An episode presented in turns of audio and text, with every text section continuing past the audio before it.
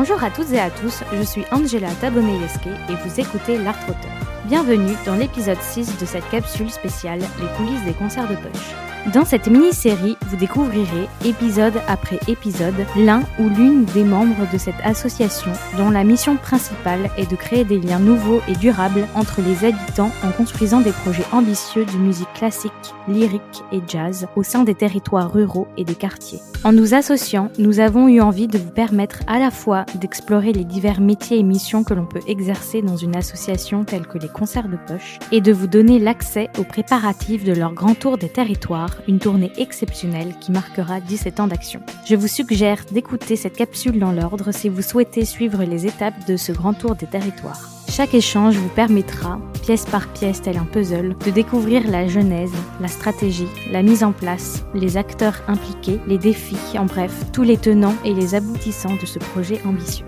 Bonne écoute Bonjour Thomas. Bonjour Angela. Merci d'être là avec nous. Pour commencer l'interview, tu as choisi Allo Paris de Mano Solo. On va tout de suite écouter un extrait et on se retrouve juste après. le trottoir comme chaque soir, je te raconte l'histoire des larmes de rue dans les bars qui puent les regards moisis et les corps meurtris. Allo Paris, tout est fini et putain, je suis fatigué. J'aurais voulu, j'aurais voulu, j'aurais voulu, j'aurais voulu.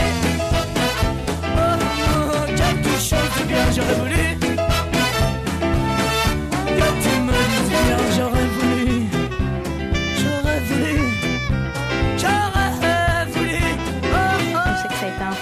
D'en trouver une et pourquoi tu t'es finalement arrêté sur euh, ce choix de chanson? Parce que tu m'as demandé euh, de trouver une chanson qui me parlait, qui me représentait. Enfin, je pense que c'est plutôt un chanteur qui me suit depuis tout le temps, je vais dire, depuis que j'écoute de la musique. C'est peut-être par lui que j'ai commencé vraiment à apprécier la musique, je pense voilà, c'est un poète, j'aime beaucoup les chansons à texte et après il a fallu en choisir une. J'en ai choisi, c'est pas quelqu'un qui est forcément toujours euh, hyper euh, hyper euh, enjoué, on va dire, mais celle-ci, elle l'est plutôt en tout cas dans la dans la rythmique, dans la musique, elle l'est plutôt et c'est une chanson que j'aime beaucoup mettre dans plein de moments différents, que ce soit pour danser ou simplement pour, dans la voiture ou simplement pour écouter le soir ou le matin. Enfin voilà, c'est voilà, elle marche tout le temps en fait.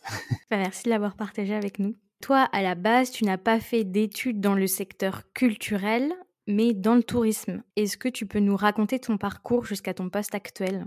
Oui, c'était pas quelque chose qui m'intéressait particulièrement de faire des études. C'était pas un projet de vie, on va dire. Euh, j'ai jamais été euh, hyper euh, attaché au système scolaire. Je me suis jamais vraiment retrouvé dedans. donc voilà, plus vite je le quittais, mieux c'était. Par contre, je me suis quand même rendu compte que en faisant quelques études, ça me permettait d'arriver à des choses qui me plaisaient plus.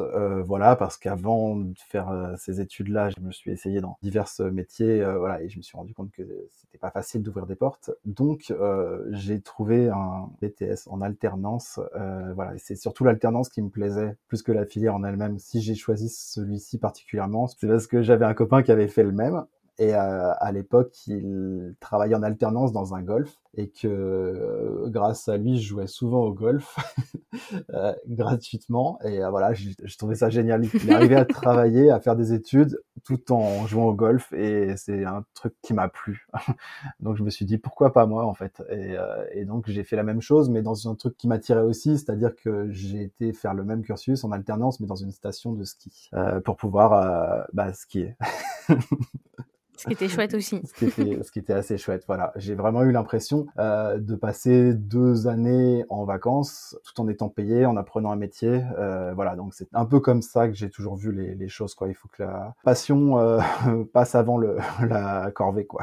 Et pour ceux qui voudraient aller jouer au golf ou faire du ski, du coup, comment il s'appelle ce, ce BTS c'est un BTS qui s'appelle Animation et Gestion Touristique locale, AGTL. D'accord. Et qu'est-ce que tu avais comme sorte de cours? J'avais des cours euh, d'économie, j'avais des cours euh, de tourisme, euh, j'avais des cours de langue, beaucoup d'économie et de gestion de projet en fait. D'accord. Tu sors du bac, tu entres dans la vie professionnelle et c'est ensuite que tu te dis bon, je vais faire une reprise d'études et je vais faire ce BTS. Exact. Quand j'ai eu mon bac, j'étais voilà, j'ai essayé d'aller à la fac vite fait et ça n'a pas marché. Père m'a dit ok pas de problème pour que tu quittes les études mais par contre tu bosses dans, dans une semaine tu bosses je veux pas ou alors je veux pas te voir à la maison. Donc j'ai trouvé un travail. J'ai vite compris que le monde du travail c'était compliqué donc autant choisir un qui était bien enfin qui me plaisait en tout cas et d'ailleurs, cette reprise d'études, est-ce que ça a été compliqué pour toi de trouver une euh, structure qui voulait bien t'accueillir en alternance? Plus ça va, plus j'ai l'impression que c'est compliqué de trouver des alternances. Donc si toi, tu étais en reprise d'études, comment ça s'est passé en fait, cette recherche d'entreprise? Ouais, c'était compliqué. T'as raison, c'était très compliqué maintenant que j'y repense. Mais c'est vrai que tout ça, ça, ça me paraît être une autre vie. Mais c'est... Euh, la première fois que j'ai tenté ma chance, c'était pas du tout à la montagne, c'était à La Rochelle, la même école à La Rochelle, et donc j'étais parti là-bas dans l'espoir de faire le, diplôme et donc euh, de faire, du surf. là, faire du surf. voilà, t'as tout compris. Ils m'ont laissé quasiment. Euh, trois ou quatre mois pour trouver quelque chose. Ça a failli le faire dans un golf d'ailleurs, à Cognac, je me souviens. Et euh, finalement, euh, je sais pas pour quelle raison, c'était assez compliqué pour eux. Enfin bon, ils sont revenus en arrière parce que ils n'avaient pas l'habilitation pour m'embaucher euh, tout de suite et donc euh, ça a été compliqué. Donc finalement, je suis resté à La Rochelle pendant un an. J'ai fait une saison, j'ai travaillé dans un parc à huîtres, j'ai fait de la boulangerie et je me suis recentré euh, sur l'année d'après encore. Donc je dirais pas que c'est un an perdu, mais c'est un an, voilà, avec un peu d'incertitude.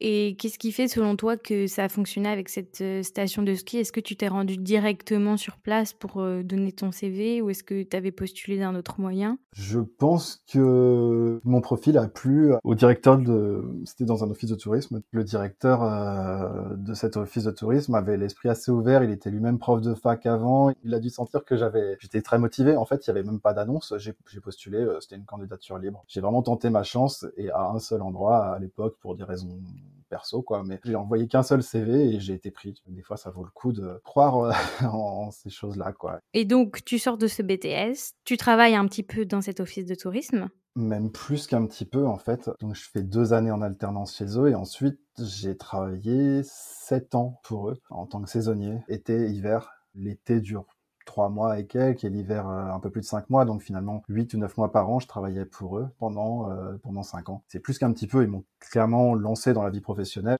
Et dans cet office de tourisme, quel genre de mission tu faisais? C'est un très gros office de tourisme. Euh, je pense qu'à l'année, il emploie 20 ou 25 personnes. Sur la saison, on doit être une soixantaine d'employés. C'est des grosses machines. C'est pas l'office de tourisme comme on voit dans des petits villages avec deux trois personnes à l'accueil. C'était une grosse station de ski avec des gros moyens et aussi des besoins d'inciter les touristes à venir chez eux plutôt que dans la station d'à côté parce qu'il y a une réelle concurrence dans le milieu de la montagne et de la, du sport d'hiver et d'été. Il faut se démarquer des autres et ça, ça passe par ce y a à côté, euh, à côté du ski, à côté de voilà. Et donc mon rôle, à moi et à l'équipe à laquelle j'appartenais, c'est de faire l'animation et les événements dans la station, de faire en sorte que après le ski, avant le ski, euh, qu'il se passe toujours quelque chose, que les gens aient vraiment cette sensation. C'était les arcs, c'était Bourg-Saint-Maurice les arcs, l'office de tourisme, qu'aux arcs il se passe toujours quelque chose. Et toi, t'organises le planning des activités? Oui, donc il y a des quelques événements phares qui m'arrivent vraiment la saison et qui sont gérés par la station et donc par l'office de tourisme en grande partie. Ça peut être des grosses compètes internationales de, ski, ça peut être aussi des événements culturels. Il y a notamment un festival de musique classique aux arcs qui est l'été a aussi un festival de cinéma, il y a des choses comme ça.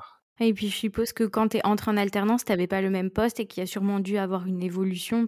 Très vite, euh, je me suis senti vraiment à part entière de l'équipe. Finalement, c'était une petite équipe euh, qui s'occupait des événements et de l'animation. On était cinq et j'avais vraiment pas l'impression d'être en alternance quand j'étais avec eux sur le terrain. Enfin voilà, j'avais autant de missions, les missions étaient aussi considérées, on me faisait confiance. Mmh. C'était une continuité. Évidemment, euh, quand tu n'es plus en alternance, on attend un peu plus de toi, bah, au niveau des horaires, de l'implication, euh, mais au niveau de la fiche de poste, elle était pas réellement euh, différente. Et je pense qu'à cette époque-là, bah, j'étais encore jeune et je pense que j'avais encore besoin de me former. J'aspirais pas forcément à, une évolution rapide et, voilà. Ce qui me plaisait, c'était de faire mon boulot bien et d'avoir le temps de profiter du reste en fait. Ça montre en tout cas que l'alternance est vraiment une bonne option si on veut euh, acquérir de l'expérience professionnelle rapidement et être pleinement en tout cas impliqué dans la vie active quoi. Bah, ça, j'en suis, j'en suis vraiment persuadé parce que euh, passer deux ans dans une vraie équipe avec des professionnels, il n'y a pas d'équivalent. Même peut faire toutes les études du monde. Enfin, je ne veux pas dénigrer, hein,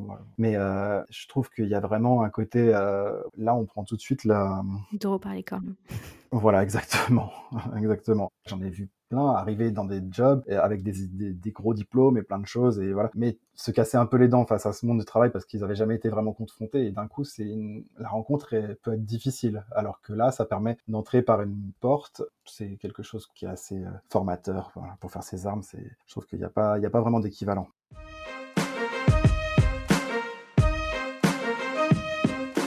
En décrivant du coup les événements que tu étais amené à organiser avec le reste de l'équipe, je comprends un peu mieux du coup la passerelle vers euh, le monde culturel. Est-ce que tu peux nous raconter comment ça s'est passé ton entrée au sein des concerts de poche? Parce que maintenant tu es régisseur général. Donc on pourrait se dire qu'il n'y a plus rien à voir avec le métier que tu étais amené à faire. Comment tu as transité vers ce métier?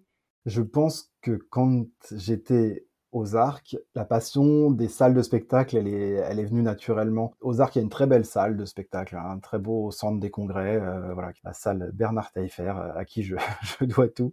Euh, Bernard Taillefer, c'est un architecte qui a construit une grande partie de la station. Plus j'étais dans cette salle, plus parce qu'on faisait quand même beaucoup de choses dans cette salle, beaucoup de, de concerts, de projections, des séminaires, on faisait tout un tas de choses, mais on travaillait beaucoup avec la technique, on montait des projets, des sonos tout le temps, on démontait, c'était vraiment notre où on se retrouvait. Du coup, je me suis vraiment passionné par ce côté euh, technique. Je me suis naturellement euh, mis à rechercher ce genre d'emploi quand je suis descendu de la montagne. À un moment, je suis descendu, je suis revenu à Paris et j'ai fait pas mal de jobs en tant que road, euh, voilà, des petites missions d'intermittence. J'ai fait encore tout un tas de choses, mais c'est vrai que ça me plaisait beaucoup. Et comment je suis arrivé exactement au concert de poche, c'est parce que j'ai vu cette annonce un jour qui m'a tout de suite parlé, qui m'a tout de suite convaincu que j'aurais sans doute ma place euh, dans cet assaut parce que euh, bah, d'une part des annonces comme ça, parce que le poste était en Seine-et-Marne et moi je suis Seine-et-Marnais d'origine, et donc des annonces comme ça en Seine-et-Marne, il y en a, pas beaucoup en fait pour pouvoir exercer un métier dans la culture. Et quand j'ai vu ça, je me suis dit que ça cochait les deux cases et, que du coup j'ai tenté ma chance. Maintenant, tu es régisseur général. Qu'est-ce que c'est un régisseur général? Est-ce que tu montes toujours des projets? Euh, je monte toujours des projets, oui. Je dirais pas que je suis le mieux placé pour le faire. D'ailleurs, je suis pas régisseur euh, lumière, je suis pas régisseur son. C'est parce qu'on demande non plus un régisseur général. Mais j'aime toujours monter des projets et je pense que c'est très important que je monte toujours des projets et que je fasse tous les, jobs du terrain pour pouvoir euh, y être confronté, savoir comment ça marche, voilà, savoir comment ça évolue. C'est la base du truc. Mon boulot, c'est quand même le, le, terrain avant avant le reste. Je pense malgré euh, la grosse partie que j'ai de gestion, d'organisation, euh, de planification des choses, je, pense que voilà, il faut avoir cette vision-là avant tout. Donc en tant que régisseur général, tu coordonnes du coup ton équipe. Est-ce que donc tu parlais de planification, d'organisation? Par exemple, une journée type au sein des concerts de poche en tant que régisseur général, qu'est-ce que ça serait s'il y en a une? C'est vraiment compliqué de parler d'une journée type, je pense, parce que en fait, j'ai jamais eu une journée qui ressemblait à une autre. Mais c'est plutôt bien, ça veut dire que tu t'ennuies jamais. Ça, c'est une certitude, je m'ennuie jamais. Il n'y a aucun doute là-dessus. J'ai jamais vu passer l'heure euh, aussi vite qu'au concert de poche. Il y a une faille euh, temporelle ici, euh, et, et c'est pas que pour moi. C'est, je sais que tout le monde le dit. Je connais personne qui m'a déjà dit, euh, je sais pas quoi faire ou je m'ennuie, alors que dans tous les autres jobs que j'ai pu faire avant, il y en avait. Alors qu'ici, ça n'arrive jamais. Mon boulot, c'est la programmation me donne un lieu une date et un artiste ou euh, un ensemble d'artistes. À partir de là, on doit tout mettre en œuvre pour faire en sorte que euh, la date se passe bien. Je pense que mon rôle le plus important, c'est de savoir identifier quelles vont être les problématiques qu'on va rencontrer pour pouvoir les éliminer. Ça peut être une multitude de choses, mais chaque concert aura sa spécificité. Ça peut être euh, la distance géographique, ça peut être le plateau d'artistes parce qu'il y a des instruments, euh, beaucoup d'instruments qui sont très nombreux, ou alors qu'il y a des complexités techniques au niveau du son, de la lumière. Ça peut être euh, tout simplement parce qu'il y a le même week-end 5, 6, 7 concerts dans le même week-end et que du coup il va falloir organiser une logistique autour de ça pour que le matériel soit réparti correctement, que les zones soient réparties correctement, c'est-à-dire embaucher la bonne personne au bon endroit pour qu'elle puisse faire le, le boulot correctement. C'est réfléchir d'un point de vue global la saison. Une saison au concert de poche, c'est une soixantaine de projets, un peu plus, 65. Et du coup, c'est de faire en sorte que ça ça, se déroule le mieux possible, à la fois pour moi, mais aussi pour toute l'équipe, pour les intermittents, pour les artistes. Et voilà, c'est de faire en sorte que ce soit un enchaînement, qu'on puisse tous travailler dans de bonnes conditions et dans le bon rythme. Voilà, la perfection, elle existe et c'est ce qu'on recherche. Mais par contre, euh, ce qui n'existe pas, c'est les dates sans accroc, en fait. Il y a forcément des imprévus, il y a forcément des choses qui vont arriver malgré le fait qu'on ait anticipé un maximum de choses. C'est inhérent au boulot de la production et c'est justement pour ça qu'on se prépare un maximum. C'est pour en sorte que lorsqu'arrive un imprévu, on ait déjà prévu l'imprévu et, pouvoir réagir à ça. C'est un petit peu comme ça que je verrais mon job à l'heure actuelle. Super, merci. Et dans l'épisode avec Quentin, qui travaillait au concert de poche avant, il nous racontait qu'il y avait une spécificité concert de poche avec le pôle production. Est-ce que tu dirais aussi que la spécificité concert de poche dans le pôle production, c'est que vous êtes plus polyvalent que les autres pôles production de d'autres structures culturelles? Cette polyvalence, elle fait partie de la production ici. La production, euh, dans d'autres euh, boîtes, euh, d'ailleurs la plupart des endroits, la production ne s'occupe pas d'une multitude de choses que nous, on fait ici. Nous, la régie et la production, c'est fondu dans, le même pôle, en fait. C'est quelque chose qu'on retrouve rarement ailleurs, que la, personne ait les deux casquettes. Ça demande d'avoir pas mal de, de cordes à son arc. Et d'un autre côté, ça demande pas d'avoir une spécialité. Il y a ce côté touche à tout Enfin, moi, ce que je vois, c'est que les personnes qui s'épanouissent beaucoup à la production au concert de poche sont des gens qui viennent pas forcément des métiers de la production à la base, ou alors euh, des métiers de la régie spécifiques qui sont ni régisseur lumière, ni régisseur son. C'est des gens qui sont débrouillards. Plein de compétences différentes. Plein de compétences différentes, tout à fait. Je pense que quelqu'un qui serait très spécialisé dans un domaine ne se retrouverait pas au pôle production des concerts de poche. D'accord. Et toi, dans ton métier, ce qui te plaît, est-ce que c'est le côté polyvalence, le fait que tu fasses du terrain aussi du bureau? Je pense que tu es aussi amené à faire du management, de la planification, de l'organisation. Est-ce que c'est tout ça combiné qui te plaît ou est-ce qu'il y a quelque chose en plus qui te plaît aujourd'hui dans ton métier? Bah, Ce qui me plaît le plus dans mon métier, c'est le résultat qu'on arrive à obtenir avec les moyens qu'on a. Enfin, c'est vraiment cette espèce de grand écart. Moi, je trouve qu'on fait des concerts très ambitieux. À la fois, on veut réunir un public euh, très varié, on veut les plus grands artistes, on veut euh, que ce soit parfait au niveau euh, installation, au niveau technique, dans des conditions qui sont parfois hyper compliquées, dans des salles qui sont absolument pas adaptées, dans des lieux avec des contraintes vraiment multiples à tous les endroits et des moyens qui sont pas forcément toujours euh, les plus élevés. Et malgré ça, je pense qu'on arrive à, faire quelque chose qui a vraiment euh, à la fois du sens et qui est, d'un point de vue artistique, esthétique, c'est beau, quoi. C'est là que je pense que je me retrouve et que je trouve que tout ça a du sens. Et tu parles des salles d'ailleurs, les concerts de poche organisent des concerts dans les églises, les maisons de quartier, enfin dans plein de lieux différents comme euh, tu le mentionnais. Quand vous testez une salle, il y a forcément, je suppose, l'instrument qui va être joué dans cette salle qui entre en compte quand vous choisissez la salle. Mais quelle zone de vigilance, j'ai envie de dire, vous pourriez euh, avoir en visitant une salle, justement pour euh, minimiser ces risques dont tu parlais? Je pense qu'au concert de poche, on a un seul critère qui fera qu'une salle est valable ou pas, ce sera l'acoustique. Et je pense qu'au-delà de ça, on s'est jamais mis aucune limite. J'ai vu maintenant, euh, je ne saurais même pas les compter, des fois j'essaye, mais 200, 300 salles de concert dans lesquelles on a joué. Elles étaient tellement différentes les unes des autres. À aucun moment on s'est dit celle-là c'est pas possible pour ci ou pour ça. Enfin, on s'est toujours dit la seule limite ce sera l'acoustique. Pour toutes les autres problématiques, les autres contraintes qu'on peut rencontrer, on trouve une solution. C'est là que notre défi est énorme à la production. C'est que des fois, on se met des contraintes énormes. Par contre, si elles répondent aux enjeux du projet, on y va en fait une salle avec une mauvaise acoustique, ça va être euh, très compliqué le, jour J. Les artistes vont pas être contents, ils vont mal jouer, ça va se ressentir euh, sur l'ambiance générale en fait. Et du coup, tout le reste, on a un pouvoir d'action dessus. Mais même l'acoustique, on se pose la question euh, régulièrement avec avec Gisèle, avec la programmation, comment intervenir dessus. Et souvent, on, arrive à trouver des moyens. Il y a des moyens qui existent, qui sont plus ou moins adaptés, qui sont plus ou moins bien, mais je suis pas complètement convaincu qu'on n'arrivera jamais à résoudre ce problème. Et pour ceux qui nous écoutent, qui ne sauraient pas forcément ce que c'est l'acoustique, on est d'accord que ça va être par exemple la réverbération de la salle quand quelqu'un joue, quand quelqu'un claque des mains ou euh, si c'est trop sec ou c'est ça? Oui, tout à fait. L'acoustique, c'est oui, c'est comment une salle sonne, c'est-à-dire comment elle rend, elle rend le son. Il y a des salles effectivement qui sont très sèches. Le son va être très mat, c'est-à-dire qu'il va être complètement étouffé. L'exemple le plus typique, c'est dans un cinéma où tout est en moquette et en velours, et du coup, on peut taper dans les mains, il n'y a absolument aucune réverbération. Et par contre, euh, il y a des acoustiques qui sonnent énormément. Une église, par exemple. Tout l'enjeu, c'est de trouver le bon équilibre la salle qui va être à peu près entre les deux.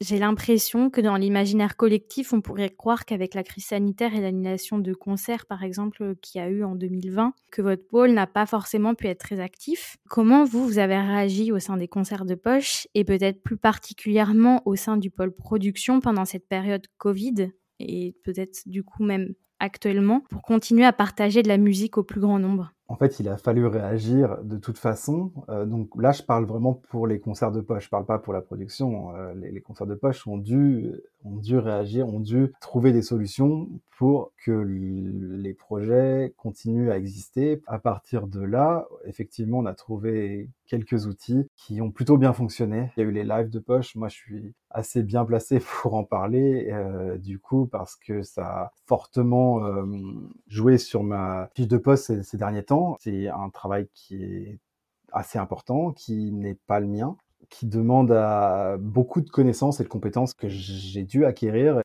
ce qui changeait fondamentalement dans le live, c'est que quand, tu, quand vous organisez un concert, il y a du public en face et il n'y a pas tous ces outils techniques. En fait, ce sont d'autres outils qui sont utilisés. Il n'y a pas tout ce qui est caméra, tout ce qui est micro, peut-être le son, il va être différent aussi. Est-ce que c'est dans ce sens-là où ça a beaucoup changé pour toi, les lives? Non, non, je dirais que les lives ont changé la façon de voir le, le concert, même si au fond c'est pareil, il y a un public qui est devant l'écran il y a quelque chose de, oui, oui, de complètement différent à jouer devant une salle vide avec des codes qui sont complètement différents. Euh, s'adresser à une caméra, c'est pas du tout comme s'adresser à du public. Et du coup, il y avait vraiment quelque chose comme ça. Mais au-delà de ça, d'un point de vue très technique, euh, c'est complètement nouveau, en fait, euh, pour nous.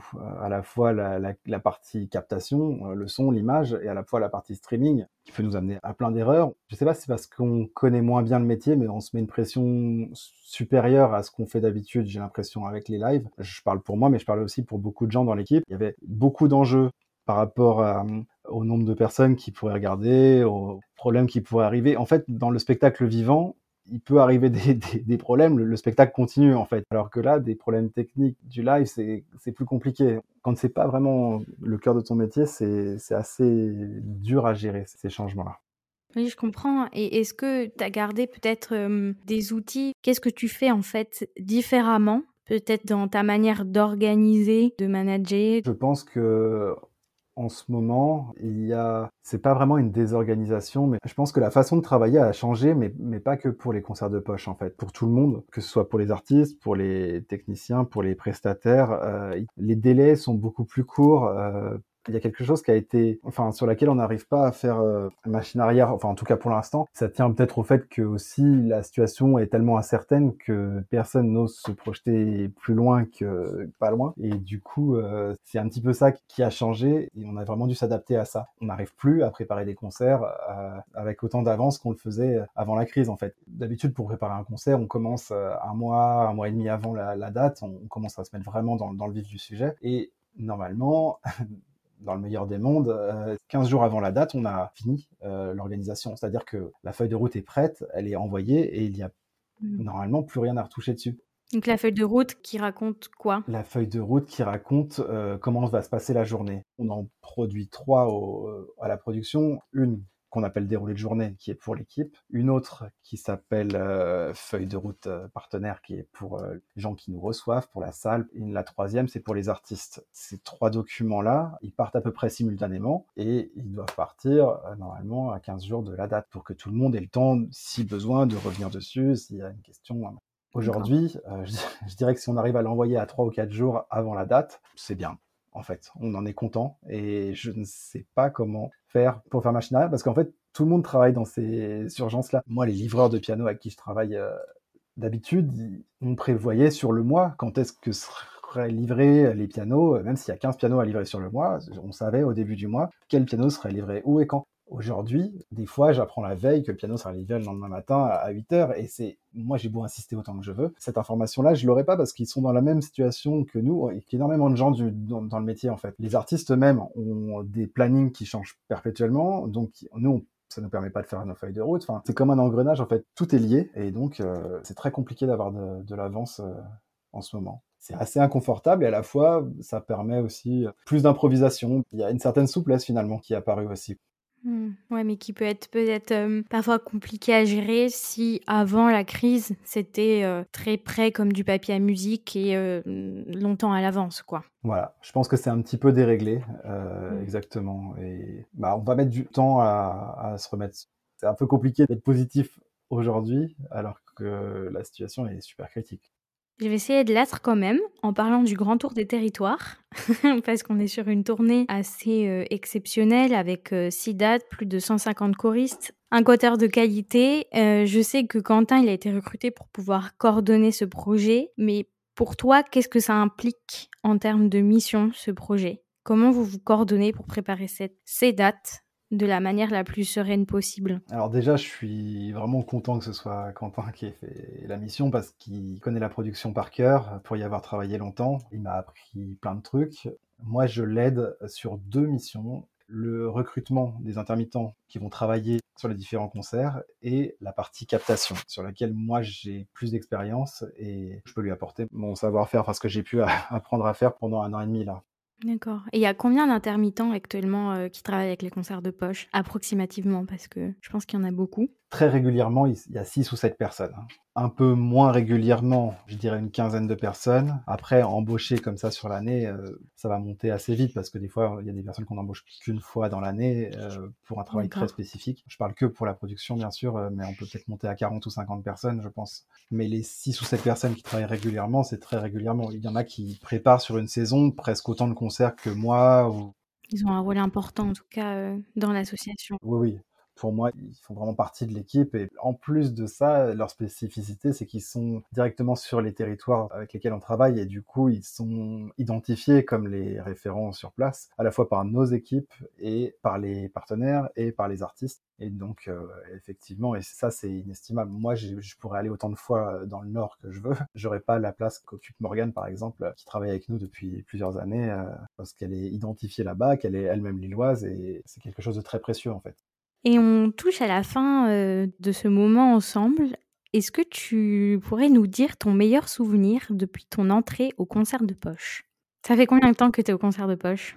Ça fait euh, un peu plus de 7 ans. Du coup, des souvenirs, j'en ai un paquet. En fait, c'est un peu compliqué pour moi de, trouver un meilleur souvenir euh, comme ça, là, à chaud. Tout de suite, ce qui me vient, c'est tous ces souvenirs que j'ai avec l'équipe après les concerts, qui sont des moments complètement informels, qui sont ni du travail ni du loisir, qui sont complètement à part, euh, voilà. Et c'est ces moments-là que je garde précieusement et ce qui a permis euh, bah, beaucoup de belles rencontres en fait et beaucoup d'amitié depuis ces sept années. Merci. Et pour finir, si tu devais donner un conseil à ton toi qui sort de son BTS en tourisme, qu'est-ce que tu lui dirais? Ce serait euh, aie confiance en toi. Enfin, tu vas faire plein de belles choses et profite, profite de la vie, quoi. Amuse-toi. Super. Merci d'avoir été avec nous aujourd'hui, Thomas. Ben, merci à toi. Merci d'avoir écouté cet épisode en compagnie de Thomas en entier. Nous espérons qu'il vous a plu. N'hésitez pas à nous dire en commentaire sur Instagram ce que vous avez pensé de cet échange et de laisser 5 étoiles à l'Art sur Apple Podcast afin de le soutenir. N'oubliez pas non plus de vous abonner à ma newsletter sur Ocha ou sur la plateforme sur laquelle vous êtes en train d'écouter afin d'être informé de la sortie des prochains épisodes. Rendez-vous demain pour l'épisode 7 de cette capsule spéciale Les coulisses des concerts de poche. En attendant, prenez soin de vous.